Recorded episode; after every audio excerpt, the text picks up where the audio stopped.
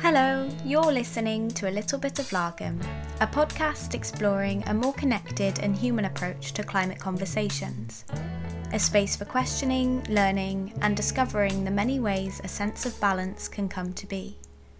I hope that you're doing well wherever you're listening from, and thank you for taking the time to listen to this episode. In today's episode, I had a wonderful conversation with Heizal Nagginda.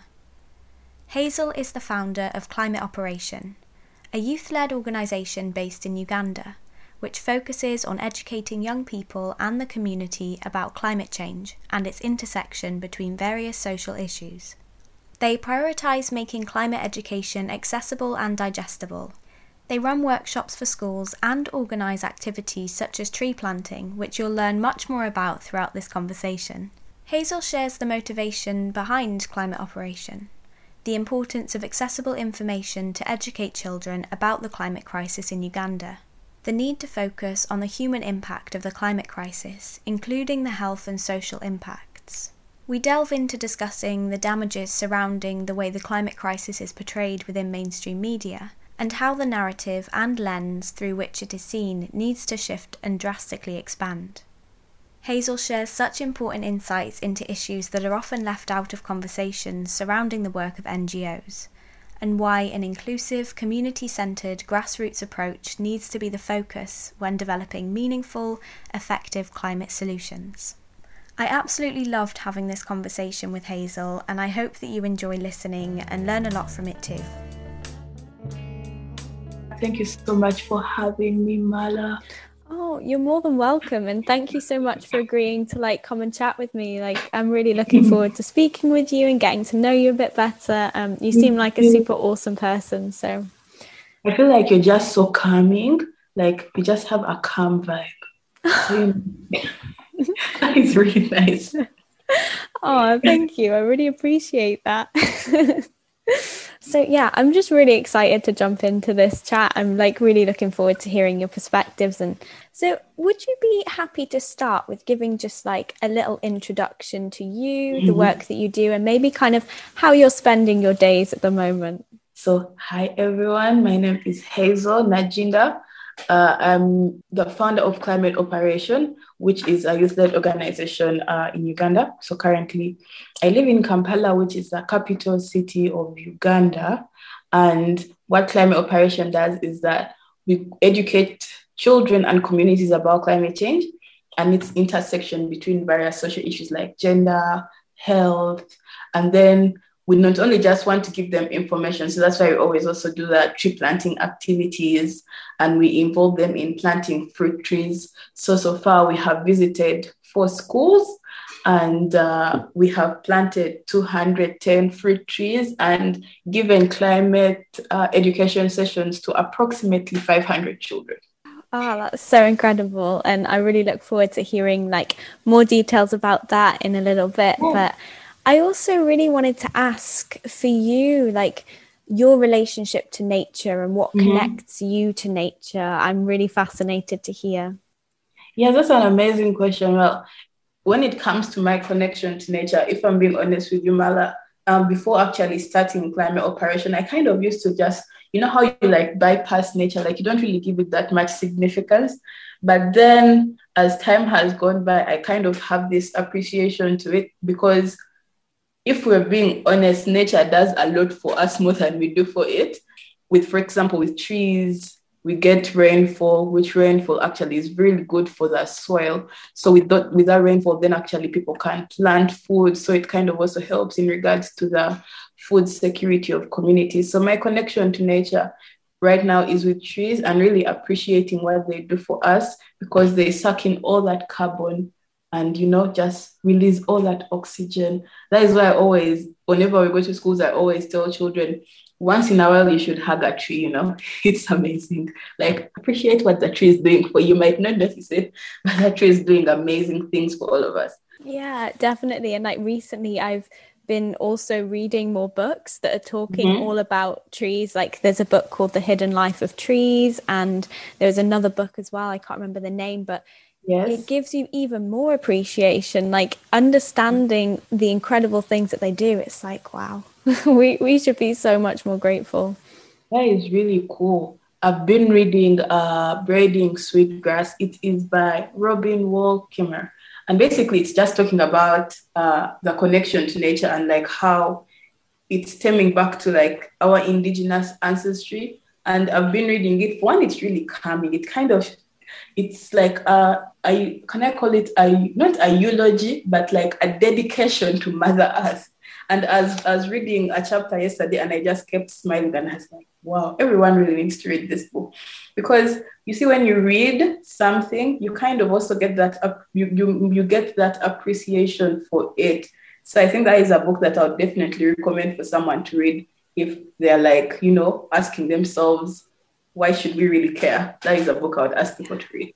Yeah, yeah, I read that book recently as well. And I was so sad when I came to the end of it because it was just like so many messages rooted in like mm-hmm. reciprocity and the relationship to nature and respect for nature and taking only that which you need and always being mm-hmm. so yeah it's just so many beautiful messages yeah don't spoil it for me mala i have just started i'm on chapter two so i'm quite excited clearly i already know i'm going to be sad when i finish but that's fine i can always repeat it yeah so the next question i wanted to ask you is how you came into sort of climate and environmental activism, like the path into it for you. Uh, so, right now in Uganda, when it comes to, for example, climate related education, that's something that's not currently in our curriculum. So, this means that children actually go through school to become, let's say, young adults, but they really don't know anything about climate change. And I'm of the view that you cannot actually start solving a problem when you don't have the information on that problem. So, looking at all of that, and then also looking at the fact that generally, community wise, people are not that aware about climate change and its impacts, and are also really, they really just don't care because they're not aware. So that is how everything started because we wanted to not only educate children about climate change and involve them in climate related activism, but we wanted to really stress the human impacts and the impacts on biodiversity because we thought that if we actually tell them of the for example, the fact that because of massive industrialization that is impacting people's health, then they will actually care to change their personal practices. Like, for example, the first school we went to, we went, we went to the first school in last year, December, and then I went back in February. So when we went last year in December, I was asking them, do you guys carry plastic bottles? And all of them like all just showed their single plastic use bottles. And I was like, you guys, those, those bottles are not nice. You know, when you litter them, they like release methane to the, what, to the atmosphere, which is bad, causes climate change. And the fact that microplastics are not good for our health. So then going back again in February to that same class we went to, almost all of them had reusable water bottles. So that impact is amazing. The fact that the moment you start looking, start educating people and like young children about the human impact that climate change is having, and then you go back and think that they have actually changed. So that is the reason why we started and why we are continuing. Yeah, that's so incredible. And and I think you've already touched on it already with regards to like the importance of educating young children about mm-hmm. the climate crisis. But for you, where did that like initially start from, like recognizing the importance of educating young people?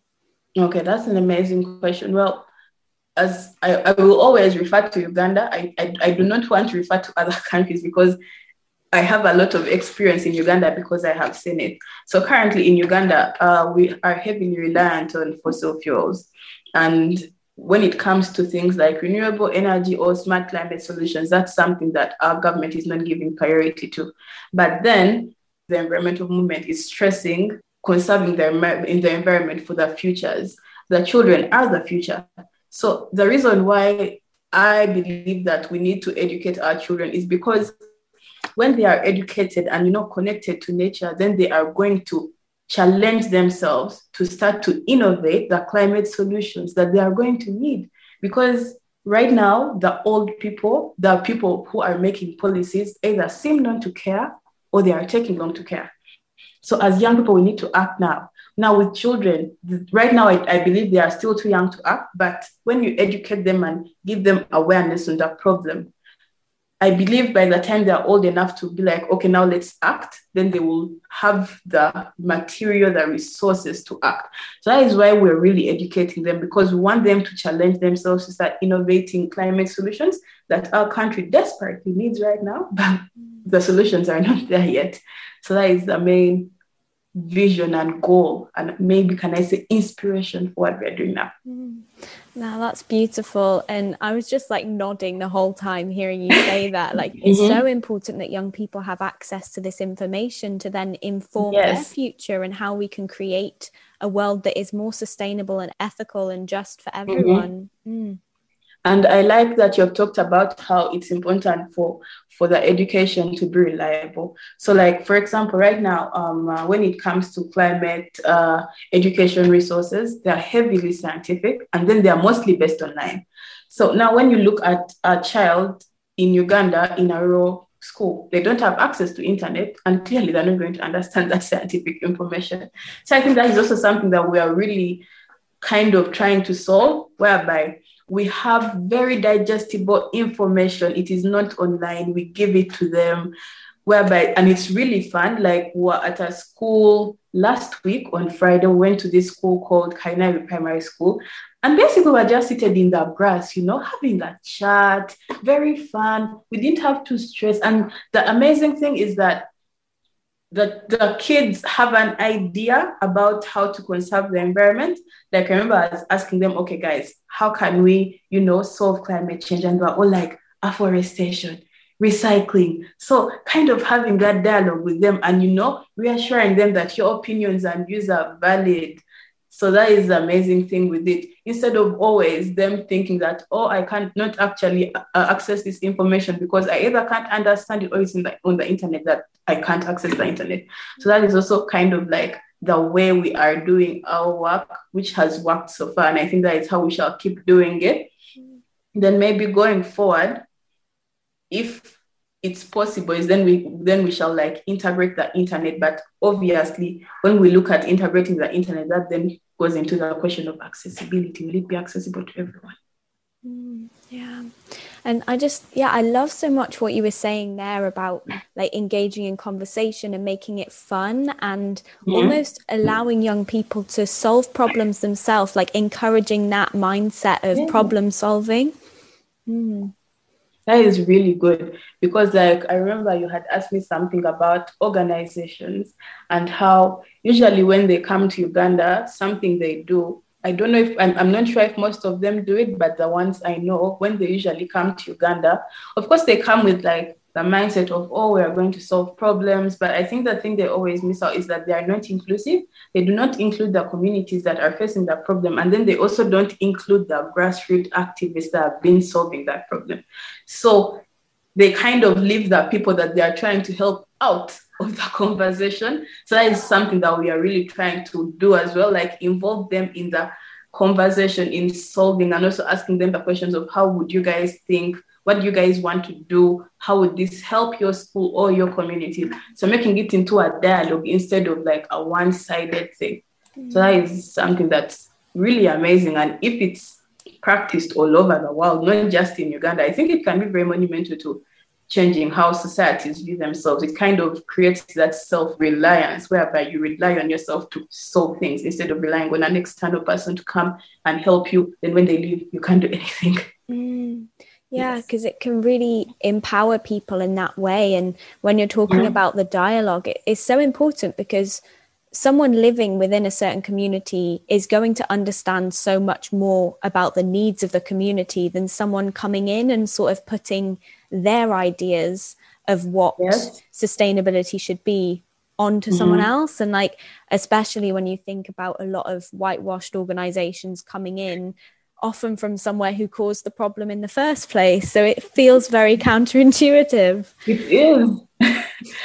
you're, you're right. It really is counterintuitive, whereby you're coming, like the person who is coming to help is coming from, uh, uh, let's say, a country or a place whereby the ones who have caused the problem to a place whereby people have really contributed really minimal to that problem and then you're not giving them that chance to contribute to give their views on what they think is going to best help them so yes I think that is something that really needs to change in the way organizations and maybe uh, NGOs approach their philanthropy and their humanitarian activities. Yeah, that's such a great point. And yeah, I remember I wanted to draw upon it in this conversation because listening to you talk about it in a recent webinar, I think it was the race and health mm-hmm. webinar, um, yes. talking about environmental justice and racial justice. And yeah, I just hearing you talk about that, it really stuck with me. And I'm really happy for you sharing your views on that. Mm, thank you. And I wanted to ask as well how Climate Operation, which is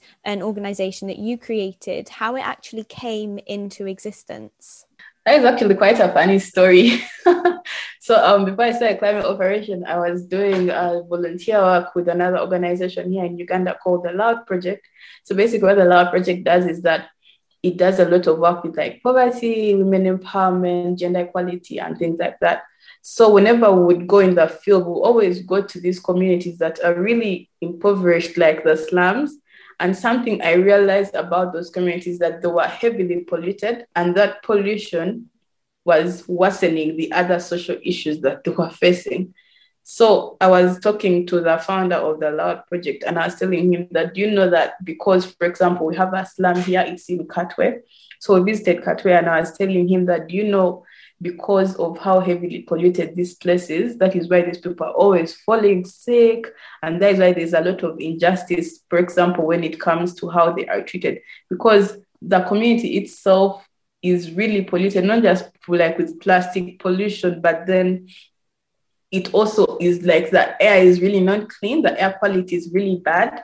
So I think that is one of that is why I created a climate operation and I was like, we need to, to for one create awareness because if these people knew that the areas they are living in are heavily polluted and that is worsening their condition if they were actually aware of that they would demand for the government to clean up those places because it's actually not their fault that that place is like that. The government is using those areas as dumping grounds, which is not right because you can't use a residential area as a dumping ground. So creating that awareness amongst them that you guys, the fact that your, your area or your community is this polluted is worsening your health. It is really not good for you, and you need to do something about it. Like, I think that is then that is when I was like, okay, fine, we need to create climate operation for one, not to just educate children, but also educate the communities, you know, like make them aware because something that I've realized here is that because people are really not aware of the problem, they cannot solve it. And I think actually that is the core reason why we created climate operation to make people aware of the problem and then act on it. Mm, yeah. And that's where everything stemmed from. Mm, yeah, definitely. And I remember looking back at, I think it was one of the first posts you put talking about when climate operation was being set up and mm-hmm. talking about how the climate crisis in Africa is so often overlooked, both within Africa as a continent and, and also internationally. And I was wondering right. if there was any more you wanted to share about that. Yes, it, which is, the funny thing is, before I entered into this climate space, I really was not looking at how whitewashed it was. Because, like, the mainstream media, for one, talks about the climate movement, for one, to be majority white. And then it's always talking about greenhouse gas emissions. It's always talking about ice caps melting. It's never talking about the fact that in Africa, climate, the, the, impacts of climate change are affecting us now, and we shouldn't be focusing on future generations. Future generations are important, but we need to be focusing on what are we going to do now. So that is something that I find extremely ironic, and it really needs to change, not only with our governments, but also with the international, can I say the international community, the media, uh, the activists.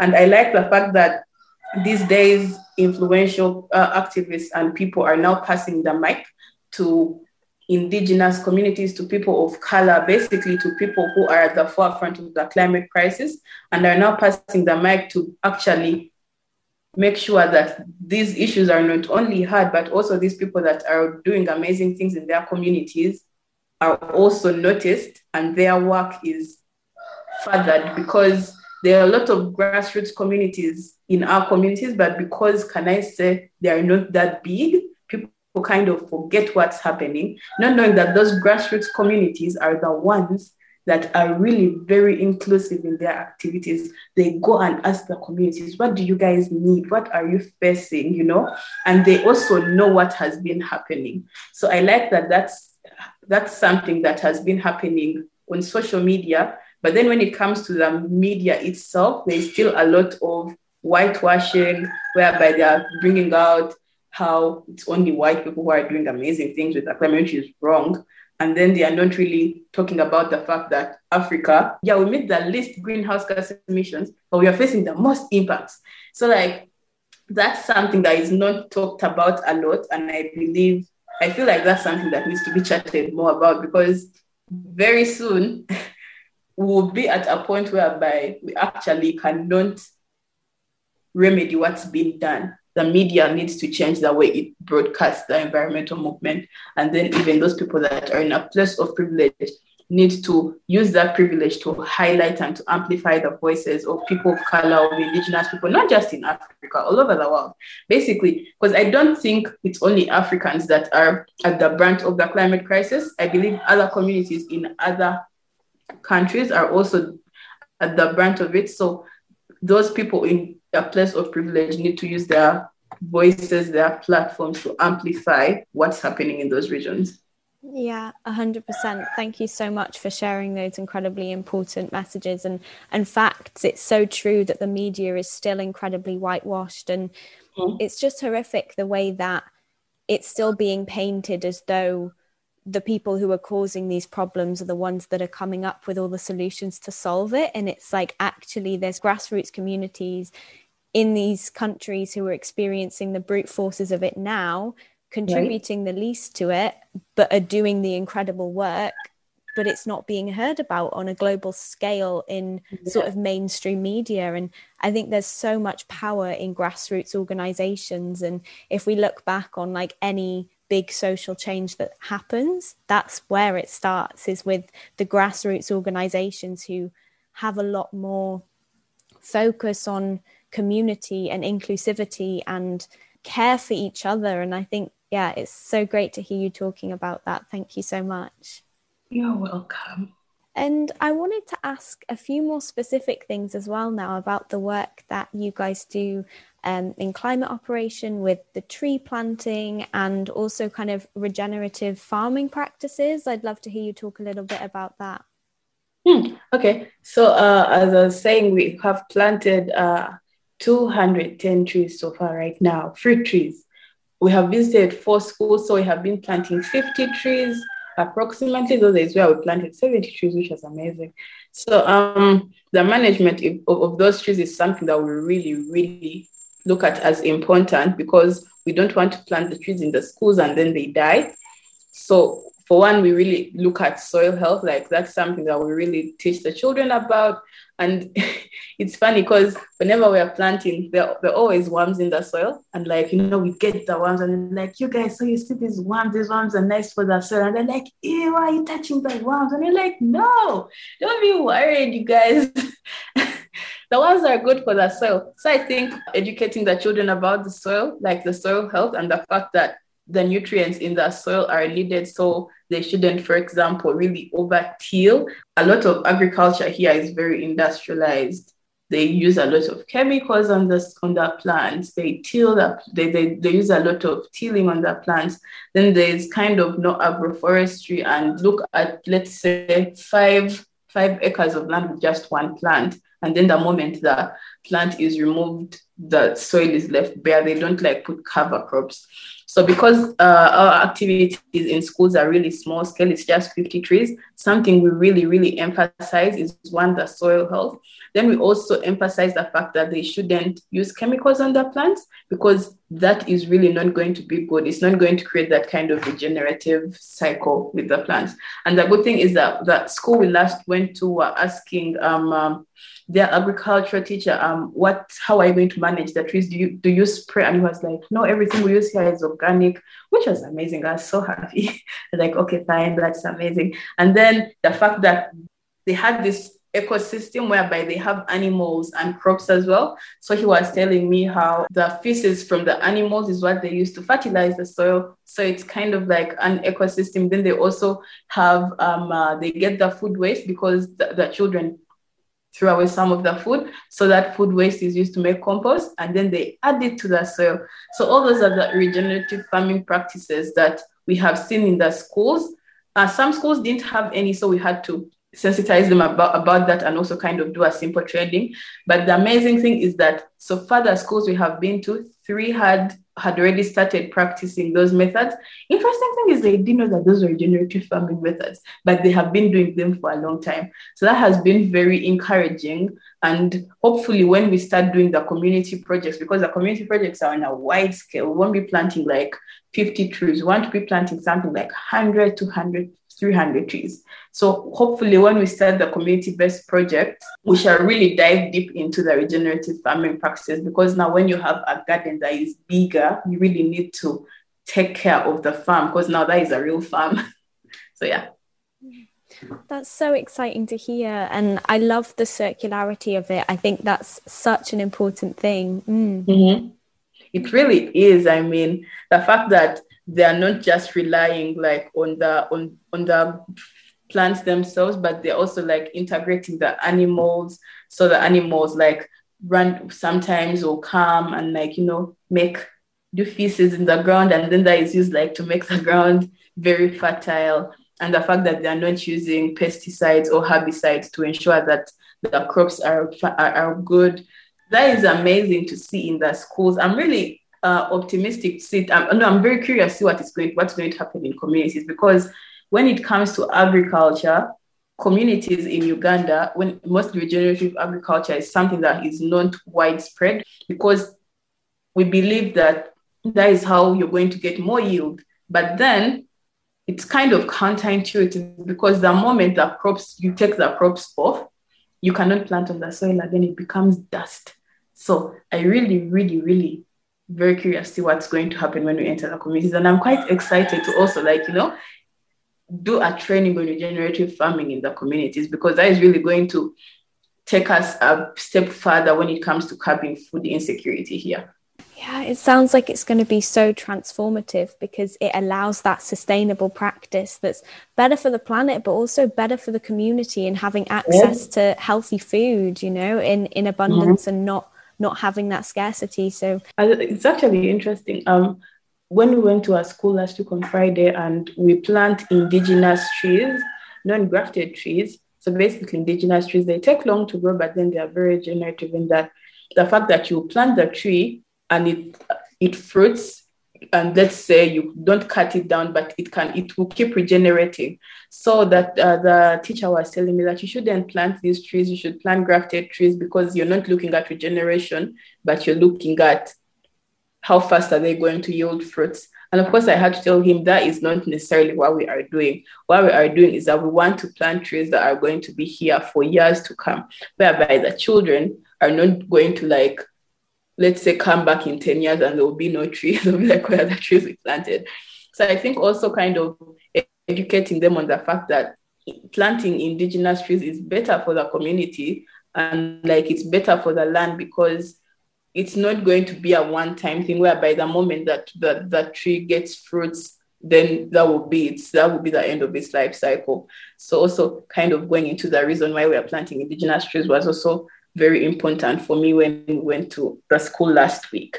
It's so important to make that point and it's incredible that you're able to like sort of yeah like make that case for it and really like fight for for the needs that mm-hmm. need to happen and yeah it's incredible. So you've touched on this a little bit already but you have a strong focus on interacting like the health implications with the climate crisis and kind of making sure that those connections are bridged and you mentioned a bit with the the water bottles and plastic and those aspects. But I was wondering if there are any other points you'd like to make regarding the connections between climate and health and why it's so important to educate the community about these things.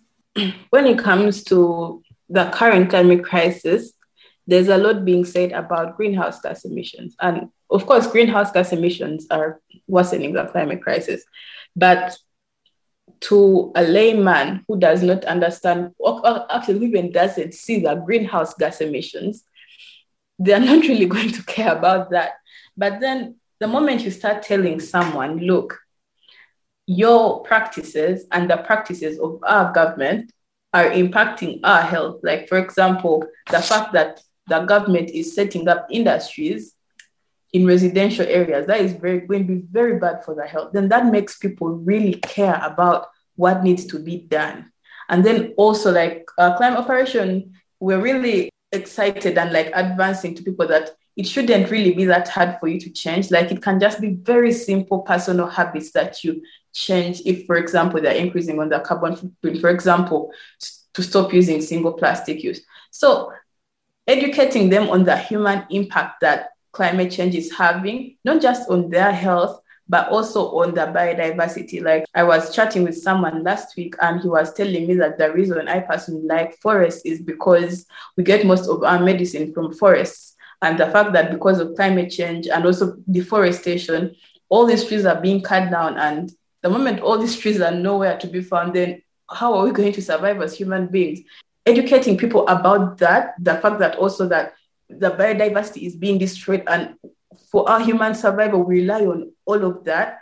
It encourages them to change, for one, their personal habits, then to really, really pressure our governments to stop doing certain things. Like amazing thing that happened, the government of Uganda was going to cut down a forest. If this forest is cut down, one, biodiversity is going to be destroyed. Two, there's going to be a lot of desertification. So you see how the moment you start telling them of how they are personally going to be impacted, how they actually really care, then of course, like people are online pressuring the government not to cut down the forest, and then it went to parliament. So that is why I think it's really important to not just look at greenhouse gas emissions and the whole science bit of it, but to really look at the human impact and the health impacts it's going to have when it becomes worse that really changes how people look at this whole situation of climate change.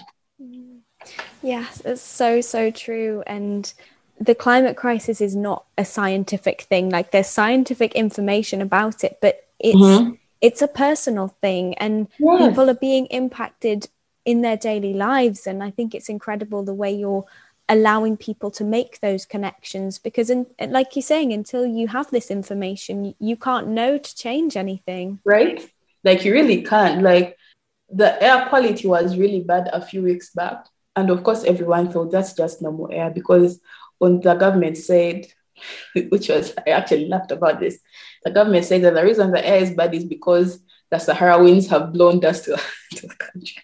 And I was like, yeah, are you really, are you guys really serious about this information you're giving us? so you see that kind of disinformation because someone was like, the air is so bad, we can't really breathe. And I was telling someone, this is climate change. This is because we have set up industries next to residential areas. That is why some places actually just have bad air. And making them aware of that made them really look at things on a personal scale on what can we now do? What can, instead of, because uh, again, something that happens here is that people think, and I think it's an African problem, people think that climate change is a white problem. And that is partially because the media portrays it as a white problem. So when when people look at climate change, they're like, no, here we're not really facing the impacts of climate change. So addressing the fact that you guys, you might not know it, but this these are impacts of climate change. The fact that it was not supposed to be hot for five months in a row, that was that was an impact of climate change. Because impacts of climate change is that the weather patterns are very destabilized. So you can either have a very long sunny season, because here we just have two seasons, sun and rain. So we have like a very long sunny season and a very long uh, rainy season, or both, or something like that. So actually telling them that the reason as to why it's as hot as this is because of climate change, or hopefully this doesn't happen, but in case there's are massive floods for so long, that will be an impact of climate change.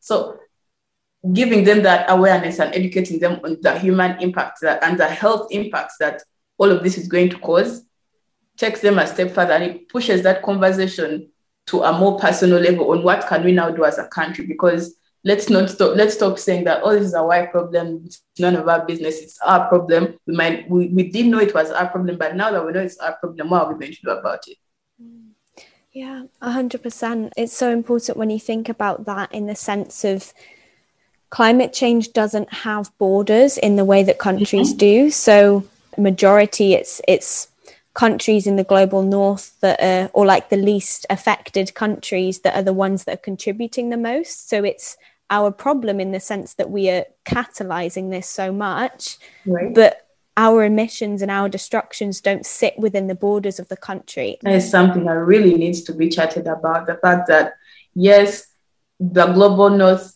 are the most emitters of greenhouse gas emissions, but that doesn't mean that because they are the most emitters, the emissions are centered in the global north. They are going, they are going to the global south.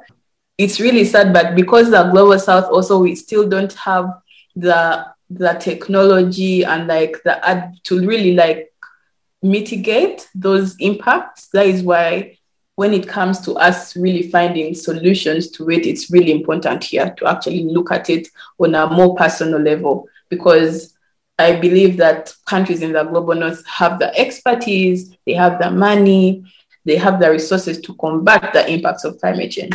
Countries in the global south, majority of them are still not there yet. That is why we really need to center most on how to mitigate those impacts in the global south because we are not only at the brunt of it, but we are still not there when it comes to resource, resources and technology and how to mitigate it. So it's very important to have that discussion as well. Yeah, definitely. And I think like the redistribution of resources is such an important mm-hmm. thing. You know, if you think about how much has been extracted from countries who maybe were abundant in resources, but they've been taken away. that is now another thing that we really, really need to talk about. And I, it's amazing that during the recent uh, Unhealth webinar, um, one of the, the panelists, Keystone Perry, was talking about the fact that we have all, in a sense, faced racism. In Africa, we might be majority Black, but because most of our resources have been taken by the global north, and they have left us with nothing. And because of that, we actually, like, for example, cannot combat the effects of climate change. So that is also something that we really need to look at because, like, for example, the Congo Basin is something that is so depleted. Countries are always coming to like the, the DRC and always taking resource after resource after resource. And I don't even know how they are still standing and they're also really facing the impacts of climate change so badly. And because of the fact that financially and resource wise they are really not there they actually cannot help themselves. So looking at the fact that you guys came to our country took our resources but when we are facing the impacts of climate change you don't want to come back and actually you know give us part of what you took. So that is something that countries in the global north really need to do but the world is unfair. but I think it's really unfair for something like that to happen. And then for the people that have taken everything from me to just sit back and watch it happen. Mm. Yeah, and that's so much why understanding the connections between social and racial injustice and the mm-hmm. climate crisis are so important because the climate crisis has been fueled off of racism and colonialism. And yeah, actually countries in the global north recognizing that and taking the accountability for that and changing yes. just needs to happen and like you see how there's really really no accountability when it comes to like you know the ironic thing is that there are certain countries organizations companies that are still debating if climate change is real that is something that blows my mind. Like, are you guys really doing this still today? Like, that is something that blows. And there's like really no accountability. And of course, someone was asking me that. Do you find then? Do you find your efforts a bit discouraging that you're doing this for nothing? And I was saying, really, if the old people or the people in power have chosen not to do anything, then who else is going to do it? I think as young people, we can stand up what we believe in and then also act. So if the old people, the policymakers, governments, companies, NGOs, the people in power are not willing to act or either just don't care or are taking long to care, then we ourselves have to do something. Because when we're really now really saying that okay you guys we are about the our earth is about to like really like just go to extinction all these old people that we are relying on now will not be there it will be us and then we will have to actually do something about it. So why not just start now? You know, that accountability is something that's not going to be taken. we are they are still denying that no, the science does not prove anything. I know they always talk about science. The science does not prove anything. It cannot be climate change and things like that. So us as young people really need to start acting now because it is our future. It is not their future, it's ours. So we need to do something about it because clearly they're not going to do anything. 100% like i think their mindset's just so rooted in profit over people mm-hmm. which is it's disgusting. And Very. yeah and i think you know as a younger generation of people having these collaborations and learning all of these things we can hopefully try and restructure as much as we can and disrupt the system to to shift that focus. Yeah to really shift that focus because like i don't think you can tear down an entire economic system because climate change and its impacts have been really rooted on capitalism and like you know the important people and the people in power making that profit. And i think to a point we have benefited from capitalism but then it is too much. There is no accountability there is no transparency and like there is not there are no checks and balances be like okay you are emitting the most, so you should pay the most. That's something that's not happening, which needs to be happening. So hopefully, as young people, we really change, we shift the way in which things are happening right now, in that the way we consume will change, the way we produce will change, and also we shall be very transparent in what we are doing. We shall be more sustainable. So that's something that I'm very um, hopeful for for the future, and I think it will be done. I think it will be done. Oh, I love that you can bring the sense of hope into this. It's so so important, and it, yeah, yeah. And I think it links on perfectly to the next question I was going to ask you, which is what does climate justice mean for you in relation to your community? Well, to me, climate justice is basically a space because climate justice is acknowledging the fact that the impacts of climate change are not impacting us equally so to me, climate justice, especially when it comes to the fact that I'm really uh, passionate about educating people about climate change and its intersection, and also involving them in climate related activism. To me, it's all about spaces where children, communities have access to that information. It is not excluded to them, which is something that's happening right now. All that information is online, it's very scientific meaning it's non-digestible for young children and it's also not accessible to everyone. I'm not saying in Uganda, but largely in Uganda because very many people in Uganda still don't have access to the internet.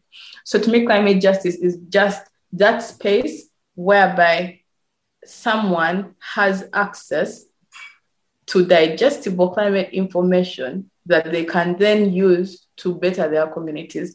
Because I believe in self reliance. If someone has the information, then they can actually really start solving what's happening. That is how I envision climate justice to be. And hopefully, we will work towards it here.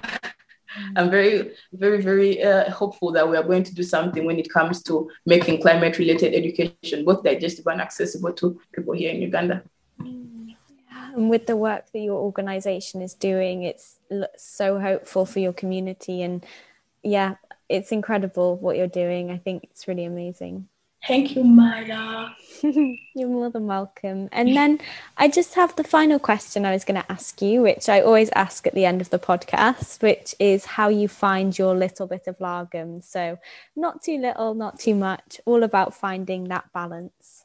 I really like reading like when I'm not when I'm not doing anything that is very businessy, like let's say I'm really stressed, I always like to like sit in a chair and read, or even actually just lie in my bed and read. So that is what I do a lot. Like I always like reading. Then of course I'm a I, I learned how to crochet when I was in primary school. I started crocheting again this year. So these days I always also like crocheting because kind of zooms everything out and you're like just focused on the activity you're doing. So that is how I find balance in life. Reading a good book and crocheting a sweater or maybe a shirt, anything. I can crochet you a shirt. Oh, a sweater. A sweater maybe. I like crocheting sweaters. They're so fun. That's so amazing. I've never learned how to crochet, so I'm totally fascinated by that. Oh, I really need to teach you then. We are definitely going to do, I'm going to like send you a DIY video because I taught my mom how to crochet. So now she knows how to crochet. So I'm going to have teach you how to crochet. It's very simple. I will actually give you requirements, crochet needle, yarn. Then I'll start. How to start. that would be amazing. Trust me, in like a week or two weeks, you'll be a pro at this. And then maybe we can, you, you can start like crocheting some of your of your of your attires because again, such activities not only are not only calming and like make people find balance, but when you really look at our consumerism, it kind of combats the way we like always buy clothes and then we buy clothes and just throw them out because people here buy clothes and throw them away, buy, throw. So the fact that you can make your own clothes and then they're very long lasting. So that also kind of reduces on the amount of what you consume. Amazing. It's a positive in so many ways. It's calming mm-hmm. you in the process and then you're also making your beautiful clothes. That's so nice. I'm definitely going to have to show you how to crochet. I'm going to do this after this. I'm going to make a video. And I'm going to first take pictures of the requirements. then, then I shall start from there. Oh, that would be so much appreciated. I'm now excited about that actually. Me too. Me too. I, have, I have some yarn and like I, I have two needles. So yes, I have two needles. I'm going to like just send you, and then we shall start from there. Amazing. I'm very much looking forward to that. Well, thank you so, so much. I've enjoyed this conversation thoroughly and thank you for all of the incredible perspectives you shared and the incredible work that you're doing. Yeah, thank you so much. Thank you so much, Marla, for having me. I really had fun. The questions were very insightful and thought provoking, kind of like encouraging uh, a self reflection in me, which was, which was really amazing. So, thank you so much for having me. Oh, you're more than welcome. And I very much hope that we can keep in touch because, yeah, just definitely. Hmm. We are definitely keeping in touch in regards to that crocheting because I think you need to learn how to crochet. So, for that, we are definitely keeping in touch. Thanks so much again to Heizal. I learned so much from chatting with her, and it was really just such an enjoyable conversation as well. And I'm really excited to continue following the work that Climate Operation is doing.